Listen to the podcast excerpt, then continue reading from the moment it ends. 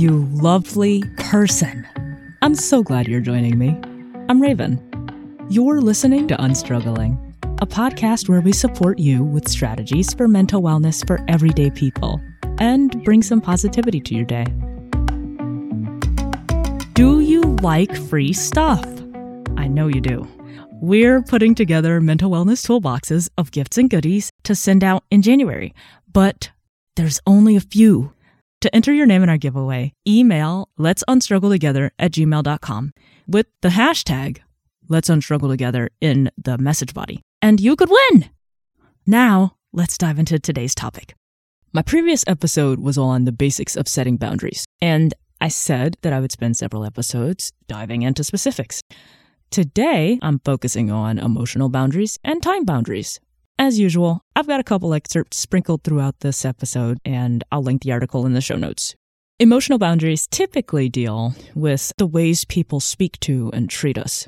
Emotional or mental boundaries protect your right to have your own feelings and thoughts, to not have your feelings criticized or invalidated, and not have responsibility for other people's feelings. These boundaries allow us to create emotional safety by respecting each other's feelings and only sharing personal information we're comfortable with, depending on the type of connection or level of familiarity in a relationship. A common emotional boundary that I have to set is regarding my personal information. Folks often ask me how I went blind or how much I can see. And depending on how well I know the other person, I may answer one, both, or neither of those questions. Usually, it's complete strangers asking me these questions. So, my simple answer is I don't want to share my medical history. I've also responded with, I don't like that question. It really blows my mind that people seem to think it's so casual to ask people about their medical information. And that's because of where I set my boundaries surrounding that sort of info.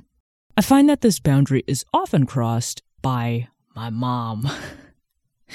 she doesn't think anything of telling other people about my disability, the extent of it, and how it happened. And I get it, she's just talking about me, but it's crossing a boundary. And I have to remind her I don't want her to share my information at all. It's up to me to decide when and where my information is shared and with whom. Another emotional boundary I've learned to express explicitly but I still feel uneasy doing it, is when folks are being dismissive. If you've heard enough of my episodes on this podcast, you know this is a sticking point for me. I find a way to squeeze it in somewhere. Don't be dismissive. It's a big trigger for me because I grew up experiencing continuous emotional, verbal, and mental abuse. When people are dismissive toward me, I still have this initial struggle with shutting down and just thinking to myself that it's not worth to tell the person who did it that they've invalidated me because they don't care how I feel anyway. As I've matured, I see all of the ways in which society teaches, promotes, and reinforces invalidating other people's emotions. So I combat that initial thought by reminding myself that I have to let that person know that their invalidation leads me to think that they don't value how I feel. And while I don't expect them to feel the way I do or agree with me on a particular matter, it's also not okay for them to dismiss my feelings. Here are some other quick examples of emotional boundaries. I'm really stressed out and I need some quiet. I don't want to focus on the negative right now. I'm not comfortable talking about death. I feel shut down and unimportant when you talk over me. Can you wait till I'm done speaking before you begin? All of those are examples of emotional boundaries. Let's move on to a personal boundary I didn't mention last week spiritual and religious boundaries. You could say these are emotional boundaries plus. Spiritual boundaries protect your right to follow the belief system of your choice, worship as you wish, and practice your spiritual or religious beliefs. I think this is interesting, and I'll share. I even have these as a non spiritual atheist. A boundary I have is that I don't participate in any way when I'm with other people or a person and they start praying, whether it's before a meal or an event, whatever. I don't hold hands, bow my head, or anything like that. I'll stay quiet, of course, to not cross someone else's spiritual boundaries. When I was a believer, I had an experience with another religious person setting a boundary surrounding prayer. We were out at dinner with several others, and my friend didn't want us to say prayer together as a group because different faiths were represented at the table. I'll admit at the time I didn't get it at first. And I responded with something really dismissive, like, well, we all believe. What difference does it make? Fortunately, my friend held firm to her boundary, and I did apologize and respected it in that situation and the times after that we got together. Some other quick examples of spiritual boundaries are choosing not to go to work on specific days or during specific times out of religious observance or because you attend religious services. Dietary restrictions based on religious doctrine or teachings. The last personal boundary I'm talking about is time. Time boundaries protect you from agreeing to do things you don't want to do, having people waste or misuse your time, and overcommitting. A common boundary I have to set as an introvert is asking for space when I need alone time.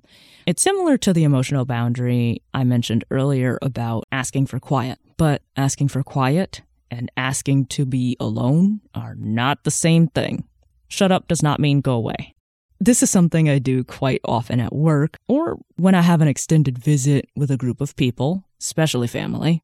I need moments where I'm not around anyone. Folks who have gone to the bathroom just to be alone will understand.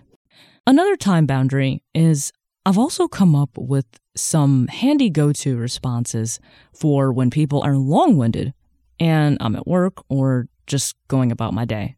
I think most, if not all of us, have encountered folks who can easily rope people into talking for an hour or longer against their will.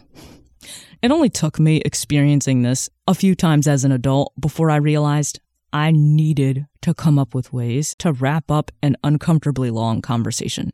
And it doesn't mean that the conversation is about a topic that's uncomfortable. It's just going on and on and way longer than you hoped or expected. The responses I've come up with are honest and straightforward. I don't make up a reason to discontinue the conversation, no judgment if you do, because the reality is some of these people do not care. You could tell them you gotta go because you're about to crap your pants.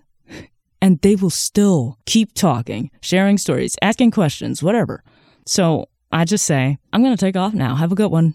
We've been talking for an hour, so let's wrap things up now. It's 1245, so I'm gonna get back to work.